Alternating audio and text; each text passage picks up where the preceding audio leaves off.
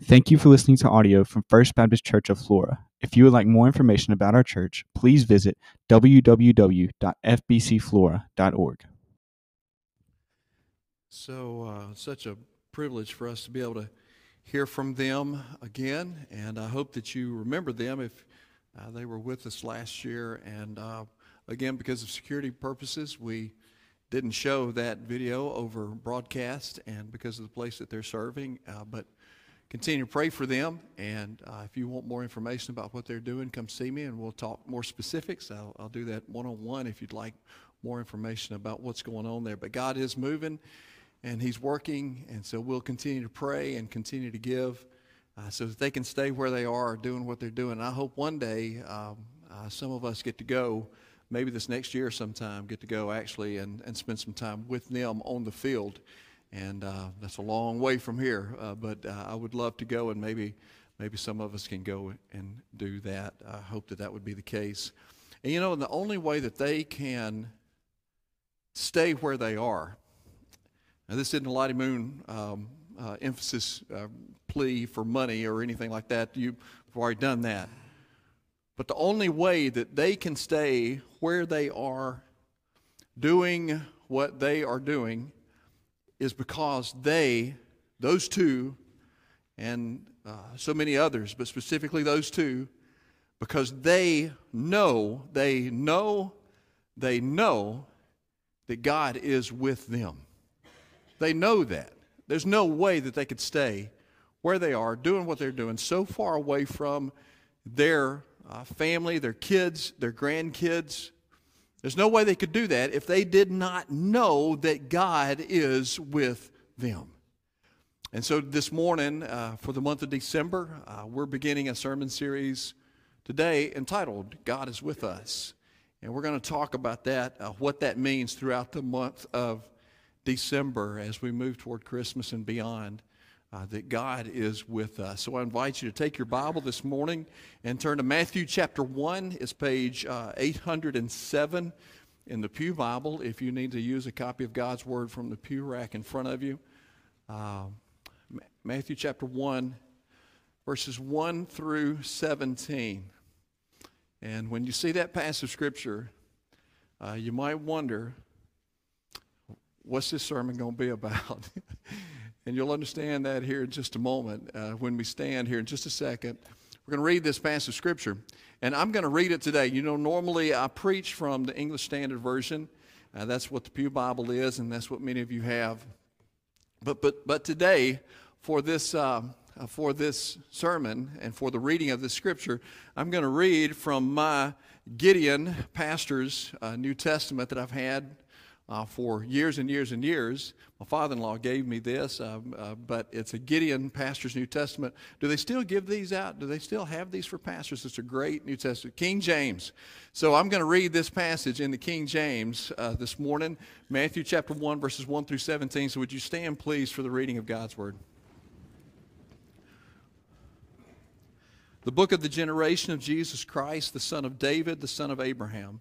Abraham begat Isaac, and Isaac begat Jacob, and Jacob begat Judas and his brethren, and Judas begat Phares and Zerah of Thamar, and Phares begat Esrom, and Esrom begat Aram, and Aram begat Amminadab, and Amminadab begat Naasson, and Naasson begat Salmon, and Salmon begat Boaz of Rachab, and Boaz begat Obed of, Rube, of Ruth, and Obed begat Jesse, and Jesse begat David the king, and David the king begat Solomon of her that had been the wife of Urias. And Solomon begat Rehoboam, and Rehoboam begat Abiah, and Abiah begat Asa. And Asa begat Josaphat, and Josaphat begat Joram, and Joram begat Ozias. And Ozias begat Joatham, and Joatham begat Achaz, and Achaz begat Ezekias. And Ezekias begat Manasseh, and Manasseh begat Amon, and Amon begat Josias. And Josias begat Je- Jeconias and his brethren about the time they were carried away to Babylon.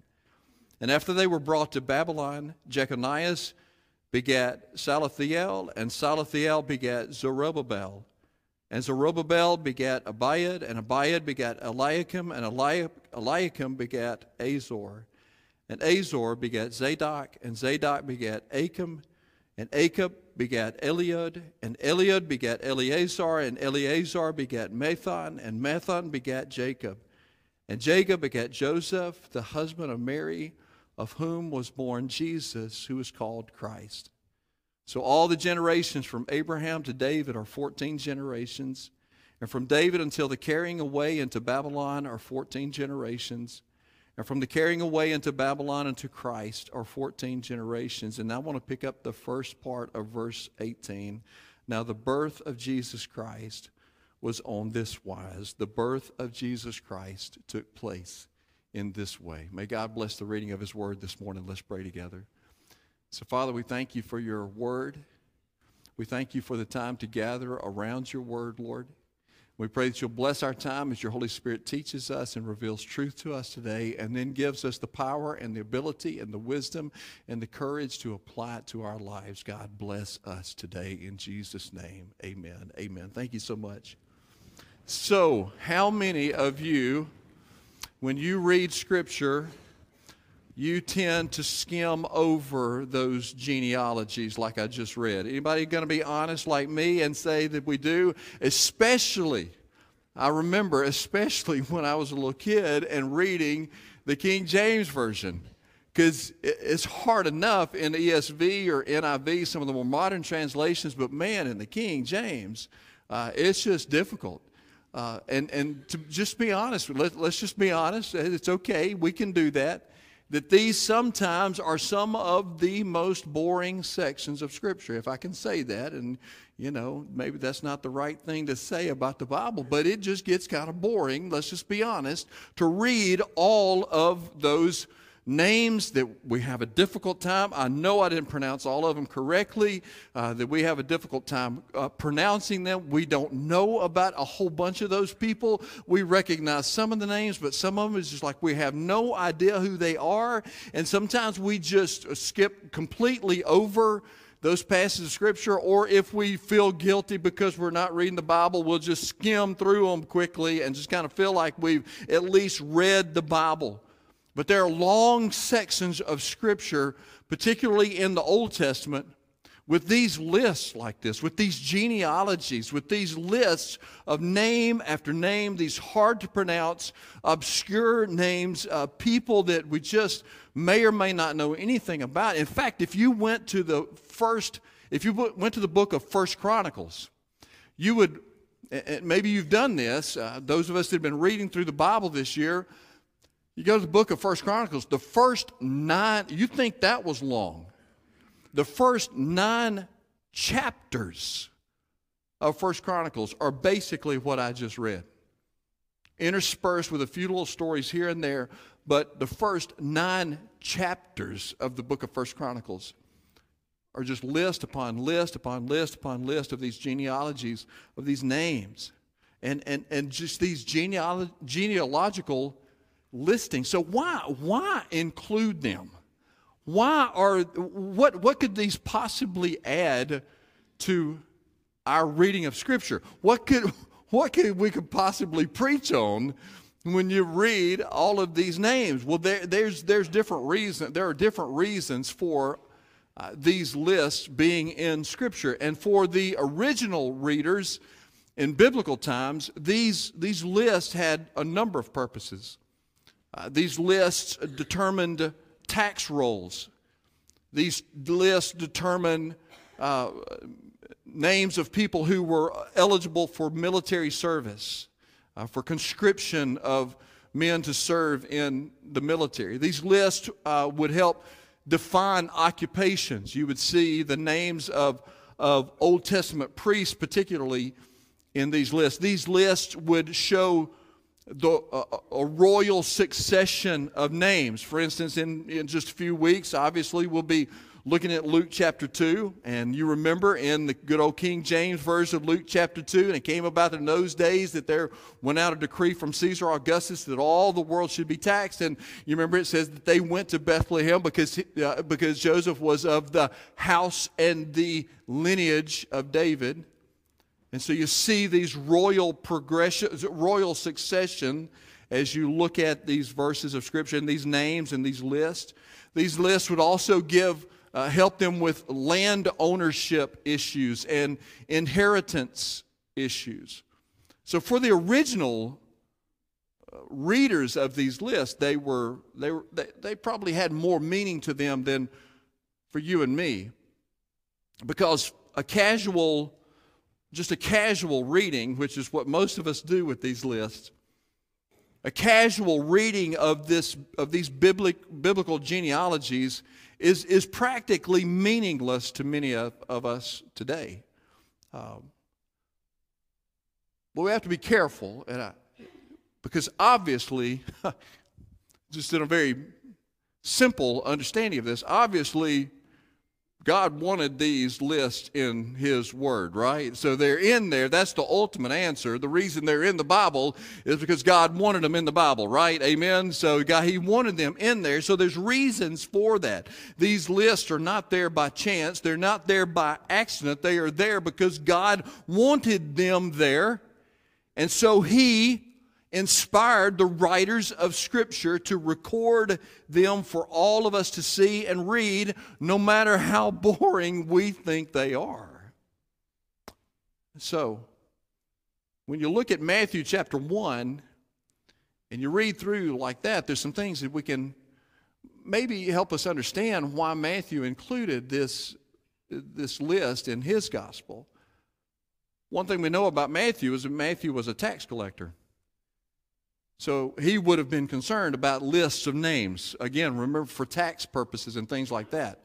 He was probably familiar with lists of names, and he was probably very meticulous in his work as a tax collector to make sure that those listing of names was correct. And so he would, of all the gospel writers, Matthew, Mark, Luke, and John, you would think, you would understand, okay, I, I can see why Matthew would include this list because this is something that he was familiar with doing. And one of the main, and you remember that Matthew wrote to, uh, you may not know this, but if you do, just know that Matthew was writing to Jewish people. His main audience was to Jewish people. So he, one of the main reasons that he included this genealogy in his gospel is because he was writing to these Jewish people and he wanted them to see that Jesus did indeed fulfill all of the requirements to be the Messiah. And so that's why he included this. John MacArthur said if Jesus is going to be heralded and proclaimed king, there must be proof that he comes from the recognized royal family. And so that's what Matthew did. He walked through that so that you would see that Jesus came from the line of David, from that royal line. And so that's where that's one of the main reasons that Matthew included this genealogy in his gospel. But again, for us today, I believe that there's another, maybe less obvious purpose for the tracing of Jesus' family tree. And that's what we have here. We have Jesus' family tree. I've got an aunt on my mama's side who is serious about our genealogy and our, and our family. And I'm so grateful that she has, and we have it going back for generations and generations, and we're able to see where we came from. Um, and so this family tree is included. And I believe there's another reason for this because as you look down this list of names, and as I read through this list of names, uh, you'll find out as you look at this family tree that there were definitely some, some, some knots on the family tree. Some knots on the family tree. You know, we see a knot on a tree. That knot has developed because uh, it, the result of disease that has stricken that tree, and the tree, in God's amazing creative ability, has created trees with the ability to, to, to work on healing themselves. And so when that tree develops a disease or even an insect comes and stings that tree and brings injury to that tree, then the tree itself will heal itself around that affected area and when that happens, that causes a gall or a knot to develop there where that injured place was. So, so all throughout this listing of names in Matthew chapter 1, in Jesus' family tree, there are people in that list whose lives have been stricken with, the, with a disease, and it's the disease of sin that we've all been stricken with, right? As you read down that list, and there are people whose lives have been stricken with sin. There are people whose lives have been stung by sins and sinful situations. Just to name a few, and some of these will probably be the more some of the more well-known names in that list as you walk through that list again. You saw the name Abraham. Well, we know all know who Abraham was. Abraham, Father Abraham. We know who Abraham was, but Abraham was a liar. And so was his son Isaac. He was a liar. Can you identify with that? With that? Yes. You see, Jacob, oh, we know who Jacob was, but Jacob was a schemer. He was a cheater. We, we see the name Tamar. Tamar disguised herself as a prostitute. This is in the family tree of Jesus.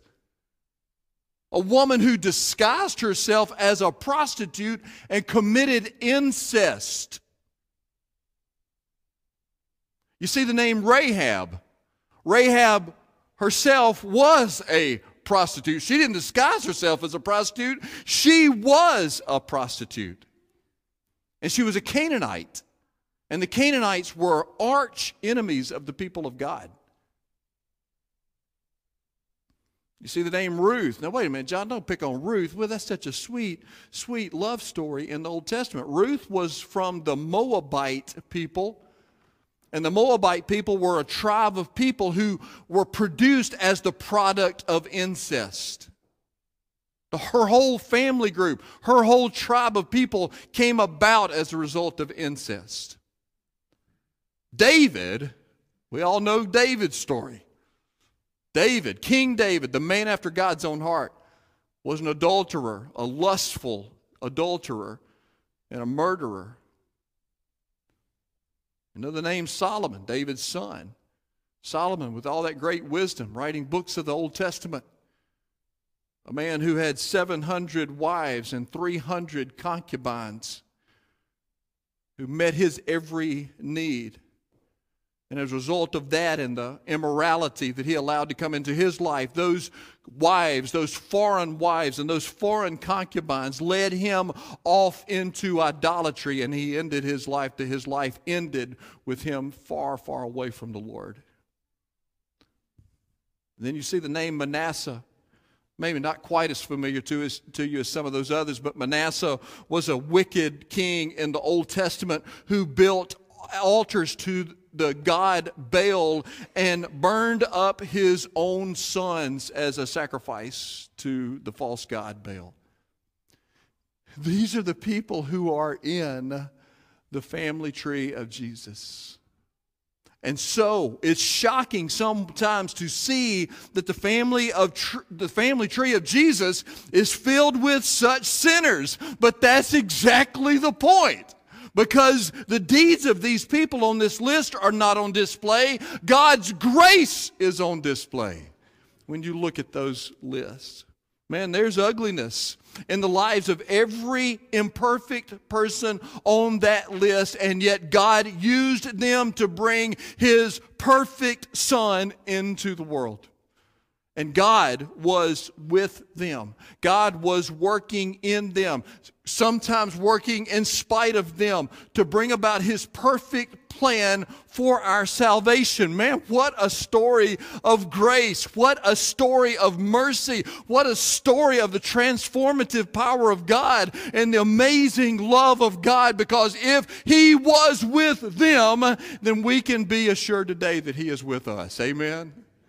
So, the application for this message today is this that God has been with us in generations past, and He will be with us now and in generations to come. He has been with us in generations past. God is with us now, even now. And we can believe and rest assured that God will be with us in generations to come. So let's talk about this. I want to be very clear about something. We are in no way celebrating or condoning the sins that all those folks in that list committed. Another thing we're not saying, we're not, we're not saying that a believer can just live any way they want to live and expect that God will bless them. That's the danger of thinking about that. Well, man, if God blessed all those folks, you know, I can do what I want, He's still going to bless me. Let me tell you something. There were terrible, terrible consequences for the sins that those people committed. Just as there will always be consequences for the sins that you and I commit. So understand that we're not condoning, we're not celebrating, and we're not saying that God's grace will cover all your sins, so just live any way that you want to live. Man, God help us if that's our attitude. We're a long way from the Lord if that's what we begin to think. The point is here's the point that no matter how far you've strayed from God, listen to me, somebody needs to hear this today. That no matter how far you have strayed from God, He is not through with you yet. Amen? He's not through with you yet. He is still with you, even if you're far away from Him. So let's talk about what it means that God is with us. First of all, God is with us through every situation. He is with us through every situation. Every one of us in this room, every one of us will find ourselves in troubling, difficult situations. If, if we were just honest, if we could ever get this honest in the church and just say right now, stand up and tell us what's troubling you right now. We'd be here the rest of the day. Starting with the guy behind the pulpit to everybody in this room, be able to stand and say, This is where I am. This is where my struggle is. This is where my trouble is. And we need to know that God is with us through every situation. Now, listen, sometimes those, those situations may be due to our own sinful actions. Even as we see in that list of people, they, they, there was some stuff that came into their lives because of their sin. The, the situations may be to the sinful actions of somebody else, the consequences of somebody else, somebody else's sin. Sometimes it's our own sin. Because we find ourselves, many times we give into temptation, we give into sin, and we bring hard situations into our lives and into the lives of others. The consequences of our sin never end with just us. So those situations are sometimes because we have given in to temptation and sin. Sometimes it's because of others. Sometimes we have children who rebel and turn away from God and live in sin, and they bring hard situations into their parents' lives, into their families' lives. Some of you could give testimony to that. You're there right now. So, in all of these situations, we need to know that God is with us and He is with us. And even in those sinful times, He is with us through the convicting power of the Holy Spirit. I pray that right now, this very moment, I pray that right now, if you're sitting in this room today and you have found yourself in a sinful situation that you have given into, that right now, this moment, the convicting power of the Holy Spirit will overwhelm you and you'll come running back to God today. Think about what David said. He's in the list. He's in the family tree, probably the most famous one in the family tree other than Jesus. And you think about what David said in Psalm 32, verses 1 through 5. And this is after he had committed his dreadful sin with Bathsheba and the killing of Uriah, her husband. And David said this in Psalm 32. He said, Oh, what joy for those whose disobedience is forgiven, whose sin is put out of sight. Yes, what joy for those whose record the Lord has cleared of guilt, whose lives are lived in complete honesty. He went on to say, When I refused to confess my sin, my body wasted away. And I groaned all day long, day and night. Lord, your hand of discipline was heavy upon me. I pray that the disciplining hand of God is heavy upon you right now if you're in sin right now, that God's disciplining hand will be heavy upon you. And David went on to say, My strength evaporated like water in the summer heat. And finally, and maybe for you today, finally, I confessed all my sins to you and I stopped trying to hide my guilt. I said to myself, I will confess my rebellion to the Lord, and you forgave me. All my guilt is gone. Listen, God is with you in every situation, even if that situation is caused by your own sin. Even the prodigal son, when he had rebelled against his father and left him to go live a raucous life of sin and immorality, his father still loved him. His father still waited for him and watched for him to come home. So even in that way, his father was still with him. A picture of the love of God. So God is with us in every situation. And He is with us in all our struggles. Secondly, in all of our struggles, God is with us.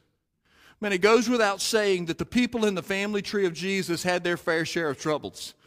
I mean, if we did take the time, and it'd probably be a good thing to do, take the time and go and do some research on everybody in that tree, you would find that they faced enemies, they fought battles, they dealt with massive family struggles, they had governmental leaders who were coming after them. There were moments when their faith was tested to the limits. They experienced sickness and disease and heartache and grief and loneliness and despair and depression and loss. So listen, my friend, whatever struggle you are facing or have faced, I can guarantee you there's somebody on that family tree who faced it too.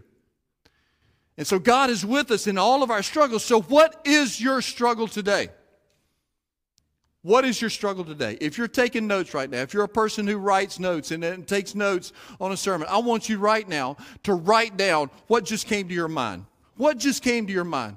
What is your greatest struggle? Now, if you're not taking notes, that's all right, but what's in your mind right now? What is your greatest struggle right now? Write it down. If you're taking notes, write it down. Whatever that thing just came to your mind, you write it down. If you're not writing it down, then what's in your mind right now? Your greatest struggle. So, whatever you wrote down, or whatever is on the forefront of your mind right now, I want to tell you this know this God is with you in that struggle. He is with you in that. Whatever you wrote down, I don't care what you wrote down.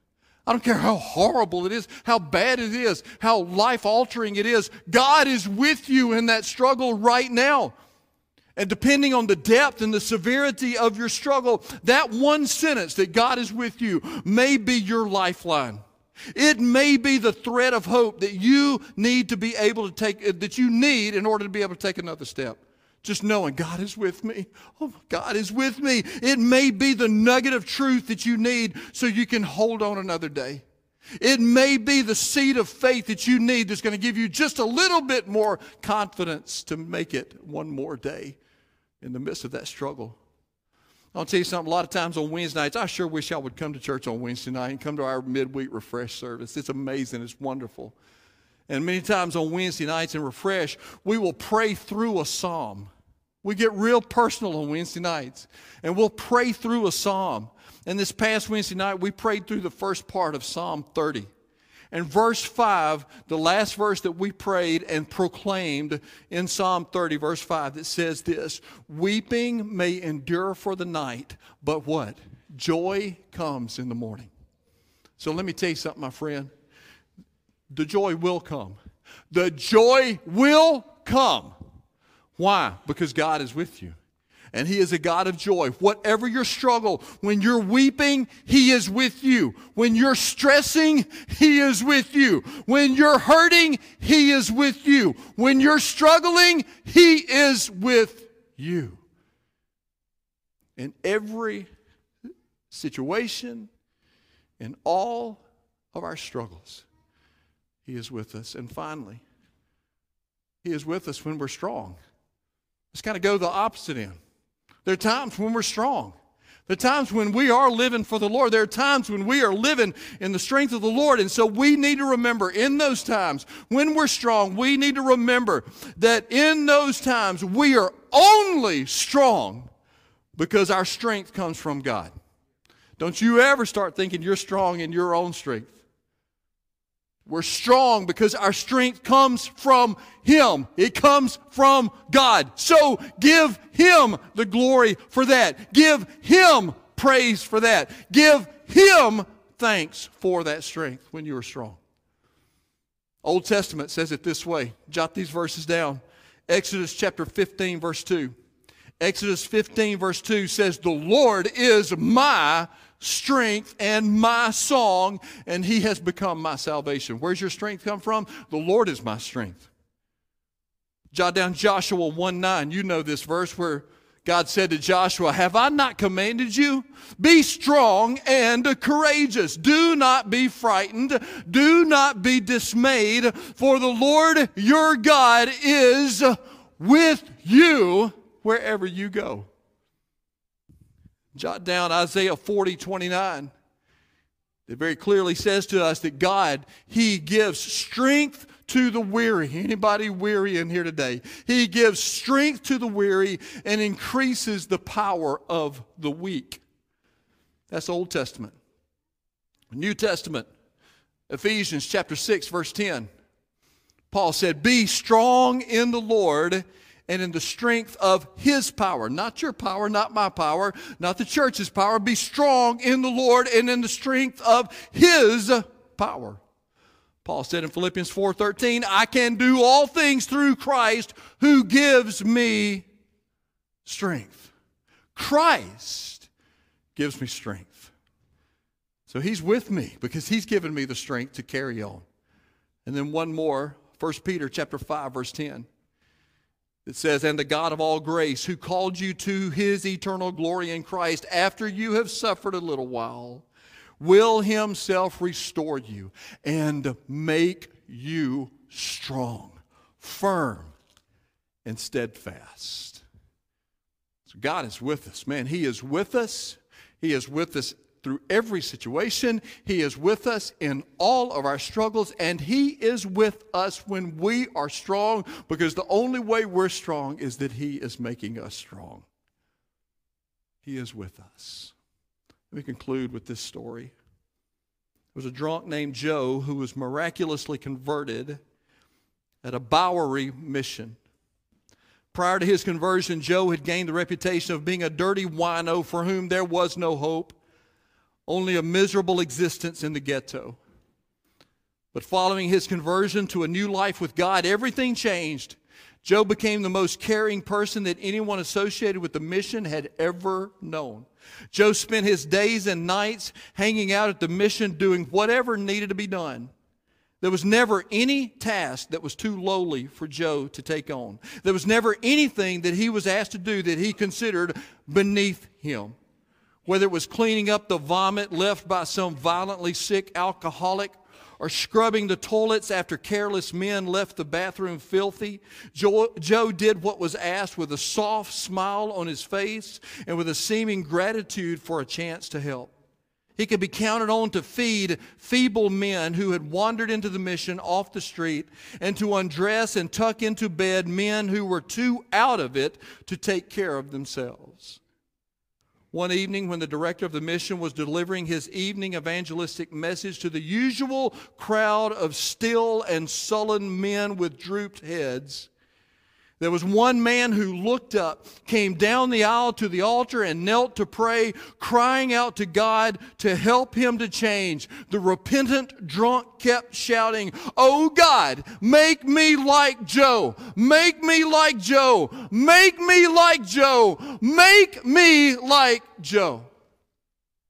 The director of the mission leaned over and said to the man, Son, I think it would be better if you prayed, Make me like Jesus. The man looked up at the director with a quizzical expression on his face and asked, Is he like Joe?